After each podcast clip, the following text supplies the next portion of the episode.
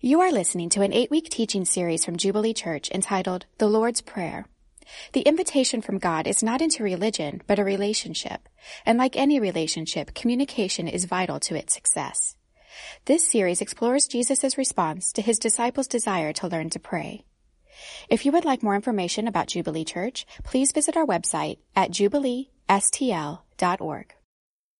Well, we are uh, going to kick off a, a, new series called The Lord's Prayer. And uh, it, it's fascinating. If you follow the public ministry of Jesus, there's really like three layers or three groups of people that he ministers to. There's the crowds, and their crowds are everywhere, and it's a, made up of a wide cross section of society. You have the very poor and the very rich. You have different ethnics. Uh, you have the you have uh, the Gentiles, the Jews, and the Samaritans, and you have all this super. You have the the, the irreligious, and you have like the super uber duper religious, and you have massive crowds following Jesus everywhere. Then you had this other inner circle, this 120 um, that took what he said a little more seriously, were there around, and then you had this inner circle um, that we know as the disciples. This is the 12, uh, and they were there for every meal. Uh, they were there for every teaching, every miracle. They saw it all. And what I find fascinating as I study this interaction between the disciples and Jesus is that um, they only ever asked him to teach, for him to teach them one thing. And that is, they asked him to teach, will you teach us to pray? I mean, of all the things he could have asked for, I mean, they never said, teach us to teach. And I mean, he was like a master communicator. I mean, he would crush it on TED Talks. I mean, he was, he was amazing. And then, uh, but they never said, hey, will you teach us to teach? And, and he was a, a tremendous miracle. I mean, healing all different kinds of people, um, you know, turning water into, I mean, that would have been something like, hey, you know, it would be really helpful if you help, you know, if we could turn water into wine and we could have a little business. And like, but they never did that. They never said, teach us to do miracles. The only thing they had a front row seat in the life of Jesus, and, and the only thing they ever said, Will you teach us, to, was to pray. They noted of all the things about his life that stood out, that seemed like, man, this is really it. They, they said, Will you teach us to pray? And so we're going to take the next eight weeks to talk about uh, prayer, to, to go through what is known as the Lord's Prayer. And here's what's going to happen. I'm going to kind of let the secret out of the bag here. It's not just about learning how to pray, but the reality is what we're going to learn really is, is explore what it looks like uh, to be in a relationship with the Creator of God. Because if you're new to Christianity, the call of God isn't to enter into a religion, but it's to enter into a relationship. And Christians uh, like you and me, um, we, we may not have been all that great at, at demonstrating to people um, what that looks like. You know, we, we can do religious activities, we can go to church, we can give alms to the poor, we can assert our theological beliefs on everything, on bumper stickers and coffee mugs and social media and all this sort. But like when people get close to us, do what they see that overshadows everything else is that, man, this person knows God. I mean, because that's the thing. Our, the assertion of the Christian is, isn't that they know about God or they know how to get to heaven or whatever it is. The assertion of the Christian is that they experientially know God. But is that what people see when they come close to us? Now, the truth is, you and I, um, if you're a, a, Christian anyway, you, you know that that's true, but and you're frustrated uh, that it isn't maybe true about you, and um, you know, and especially when it comes to prayer, because I think we know we're supposed to pray. Like, I don't think anyone's shocked. It's not like if I came here and said, "Hey, you know, Christians are supposed to pray." You're like, "Really? I didn't know that." Like, so I think we know we are, but it's just the, the fact that we don't as much as we should is frustrating to us. And I think it's frustrating to disciples. And that's why I think they said, hey, can we get the inside track on this? Because when I do it, it doesn't seem to be, it doesn't seem to work like when you do it. So we're going to take a deep dive in this thing called prayer. And the first thing that Jesus teaches us, we're going to go through eight weeks. The first thing he teaches us is that when we pray, we have to be ourselves. We cannot pretend. He says, when you pray, you must not be like the hypocrites. And that Greek word for hypocrite is a, is a theater word. It means to like be an actor. It, it literally means to put on the mask. So, so a hypocrite is someone who picks up the mask and then go pretends to be something. Hypocrites are those who put up a mask and pretend to be before God and others somebody that they're really not. And this is what's going on with them. Uh, these religious people, they were putting on a show. They were pretending to be somebody they're not. They're putting on a mask.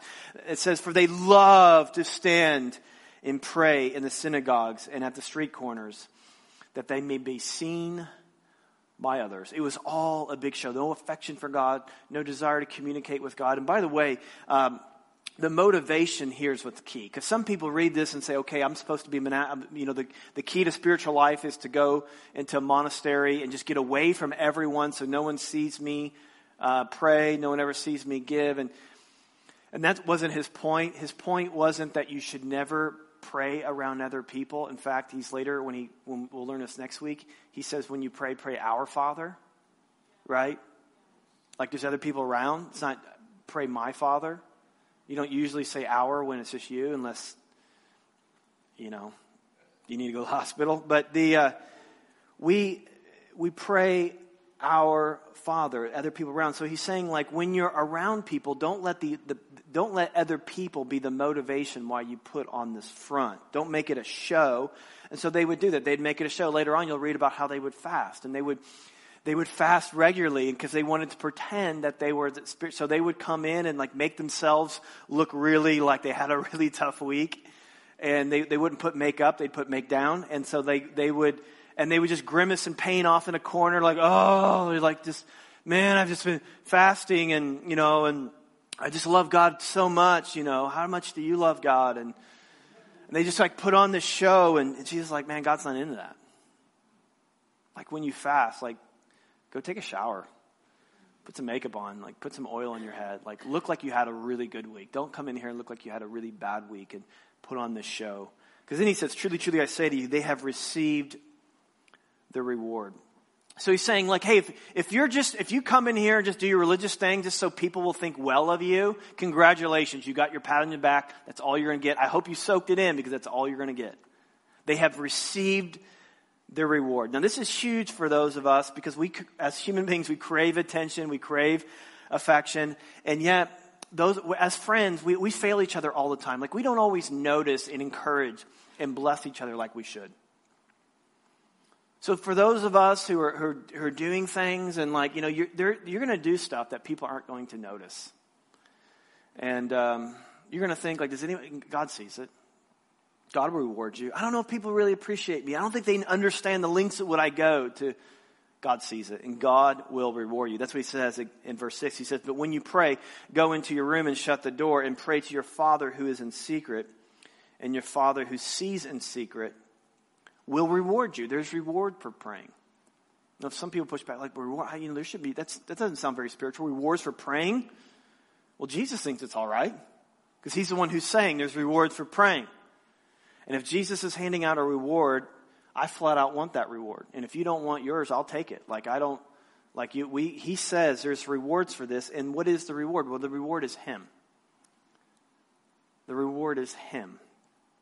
He's the pearl of great price. He's the hidden treasure in the field.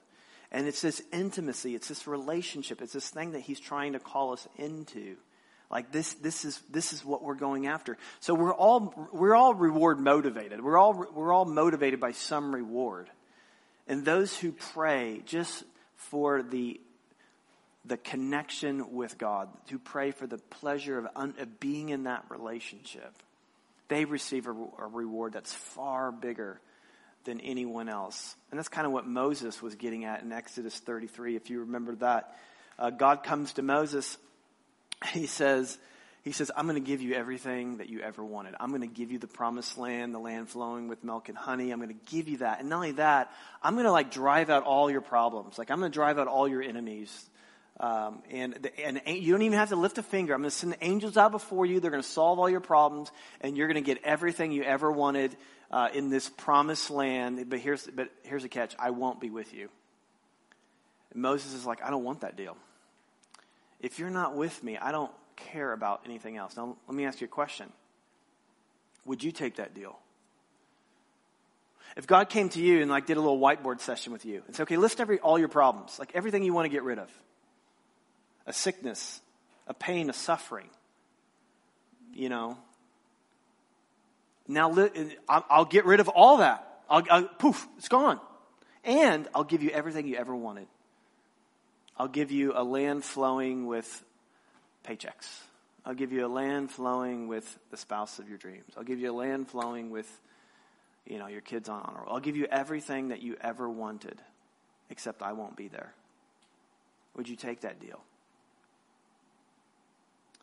Now, if you're a Christian, you're like, we know the answer. We know what the right answer is. No, I won't take that deal. If I was Moses, I would want to be in God's presence too.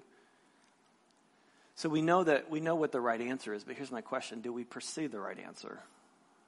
Because you have that deal, by the way. You have the deal. God's saying, you, you can have my presence. I, I want you to be with me. I want to relate to you. Why is hypocrisy so prevalent? Why do we pretend? Why do we put on this show? I would say hypocrisy is probably the biggest temptation that faces humanity. And I think even more so for those of us who are Christians because we have these divided desires. We're, we're torn. Like we want what God wants and we want what we want. We want what God wants and we want what we want. And to complicate matters in a church setting, I really want you to think that I want what God wants and not what I want. So you're not helping me with this. So I got this problem. I got this divided desire already. Like I kind of want what I want. I kind of want what God wants. But what I, what I really want is I don't want you to think that I want what I want. I want you to think that I want what God wants. So you're not helping me and I'm not helping you. And so what we do is we come into a situation like this, just like those hypocrites and we pretend to have something that we don't have.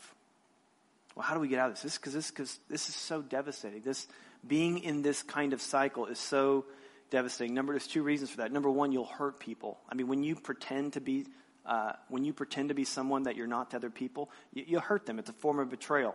But number two, you really hurt yourself because you'll never, ever, ever be able to genuinely receive love because you will either consciously or subconsciously, anytime someone shows you affection, you'll, you'll just think that they love the pretend you and not the real you.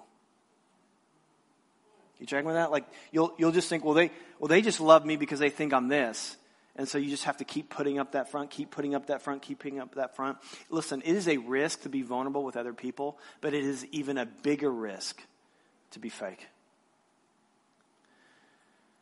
Because you, because here's why your soul craves love. Like your car runs on gas, but your soul runs on love. And here's the thing about you you are an eternal, infinite being. And you have an infinite, eternal need for love, which means that you need an infinite source to give you that love. So, what ends up happening is like when you get in this pretend game, because you're pretending with God, you're never really feeling like He's loving you. So you're not getting filled up. So you end up having to like get from finite beings this infinite source of love. And that's why we smash each other. We crush each other. We crush others. They crush us. And we just feel like so disappointed by other people. It's because we're expecting something from them that we should never get. And so what ends up happening as we as we're fake with God and then we end up being fake with other people is that they, we just think that, that God's loving the pretend me he doesn't actually love me. He loves this pretend me. He loves the religious me. And everybody else loves the religious me. And so I have to pretend even more. And there just becomes this greater distance. And when there's greater distance, I have to pretend even more. And this cycle just keeps going on and on and on. And people get on this train, and it's so hard to get off once you get started. And the longer you are on, the harder it is to get off. I know people who are caught up in this religious appearance, and it is a vicious cycle. And they'll have opportunities to get off, but they can't because they just feel like they keep digging themselves and digging themselves and digging themselves. I want you to know that there's a better way. Just be real with God. You can be real with God. God is inviting you into an unedited relationship with Him. When with God, you don't have to edit what you say. Are you checking with that? Like, it, here's the thing: the, the relationships you have where you have to edit, they're absolutely exhausting. Hey, how was your day? Oh, my day was good. How was your day? Oh, I was good. How, how's your job? Oh, it's good. How's your job? It's good. And you're looking at each other like, okay, I can stand about 60 more seconds of this before I have to go home and take a nap. And so what we end up doing, we're like, hey, do you want to go to the, what, uh, you know, like, hey, you want to go to community group? What, what comes into your mind is, do I want to pick up that mask and pretend to be somebody that I'm not because I know that I'm going to have to edit what's really going on with me? And that is exhausting. And then what you do is you edit in your relationship with God. So you, your prayer is like, well, I don't, you know, I beseech thee, God, to bless these mashed potatoes. I hope that's okay to say that. Amen. I'll see you in a month. And so we don't really have this connection with Him because we feel like we have to edit everything that we say. And the relationships where you have to edit are absolutely exhausting. And so you don't want to be around God, and you don't really want to be around other people. And it just it goes on and on and on and on. Here's the thing. Wouldn't it be amazing just to be yourself with God? Like for God not to be this person that you have to edit that just feels right and comfortable. Like you're going home and sitting on that middle cushion on your couch. It just feels like that's the right place to be. And that's the way God is. Here's the thing. Whether you tell him or not, he knows everything anyway. Right? Hebrews 4:13 says that that all is laid bare before the one whom we must give account. He knows it all. And guess what? The people around you they're not going to be surprised either that you're not all that you put up to be. God is someone that we don't have to edit with, and we can be we can be real with God, and that will lead us into being real with each other. I want to be a real person. I want to be there. I don't want to project some image of something I'm really not because that's exhausting to maintain. I don't want to be that way. And I'm really grateful to be a part of a church that doesn't require me to pretend. I don't have to, I don't have to, I can just be who myself. Now, I didn't ask you permission to be myself. I'm just who I am, saying what's on my heart and I've got guys around me who I don't have to pretend. I don't have to pretend that my marriage is amazing when it's not. I don't have to pretend that, you know, oh God, how are you doing? Yeah, I just got done, you know, praying for an hour. What'd you do? Like I don't have to. I don't have to act like that. I could say, you know what, it's going really bad. Like I feel frustrated sometimes in my marriage. I need help. I can be that way with God, and I can be that way with others, and it is a freeing place to be. And then he says, when you pray, do not heap phrases as the Gentiles, for they think they'll be heard in their many words. And so this is idea that I gotta stomp and scream and get God's attention because his disposition toward me is, is like, he has, he's like this frowning father who's perpetually upset with me and he doesn't really want to pay attention to me. So I must, with my many repetitions, I got to say these prayers over and over, seven times, ten times, over and over again, chanting before God to get his attention because I really don't think he cares about me. I really don't think he knows what's going on in my life. And when you think about that, I mean, that's not, I mean, if my kids came up to me and just like, hey, I need some chicken nuggets, I need some chicken nuggets, chicken nuggets, chicken nuggets, chicken nuggets enough. You're annoying me. Go, you know, ask your mom next time. And so, but th- this is kind of babbling on. But like my kid, I remember about 10 years ago with my oldest daughter, Ella, when she was three, I was teaching this little class in my, my living room. And, and she just comes right in there and she says, hey, shows me this little picture she drew. Now, anyone else does that. It's kind of rude and disrespectful. But that's really kind of how intimate those kind of relationships are with a, a daughter. Is like, yeah, she, can come, she can come anytime she wants and shows me this picture. And this relationship that God calls us to, it almost feels irreverent. But it's not because he wants to draw us in to something that is amazingly, amazingly intimate. So he says, don't go on with this babbling. Don't try to impress him because he says this, he says, do not be like them for your father knows what you need before you even ask him. What is he saying here? He's saying that prayer is really about relational connection between you and God. When we pray, we think it's about request, but according to our Father, it's about relationship. Why he says, I don't, you don't need to tell me what you need because I already know what you need. This isn't about you inform. Oh, I didn't realize that that's what's going on. I didn't know that. He's like, I know what you need. I'm not, I'm not telling you to pray so you have to prove something to me. I'm asking you to pray because I want this relationship. I want, I want to draw in. I want intimacy. Any relationship, the foundation that, that makes it really hum is communication. And the only way this relationship is going to be good is if we're communicating. If we're communicating. So he says, you know, we don't have to pray in a way to co- coerce God to get his attention. Prayer, prayer, excuse me, prayer, prayer, prayer uh, flows uh, from this mindset that you know that God loves you and approves of you. When I was um, 21 years old in, in 1996, I met Jay Leno. Um, I was out in LA with a friend, and you know we got tickets to the Tonight Show. You guys know what that is, right? Okay, good. Um, who's Jay Leno? Um, he was the guy before Jimmy Fallon. That's who he is. And so he, so uh, on, we got tickets to the show, and you wait in line. I don't know if you've ever done one of these things before, but you wait in line, and then like an hour before the show, they they invite people in who have a, a ticket. So we went and sat. And so Jay Leno comes out on the stage, you know, 45 minutes or so before, and you know the people. He comes and he like you know, he picks, he said, hey, you, come out here, come up on the stage. So I come up on the stage and he begins to interview me. He starts, you know, hey, you know, where are you from? And, you know, what do you do? He made a bunch of really, I mean, quite honestly, a bunch of dumb jokes. And, uh, but people laughed because they, anyway, because they have that little thing that says laugh. And so people do it.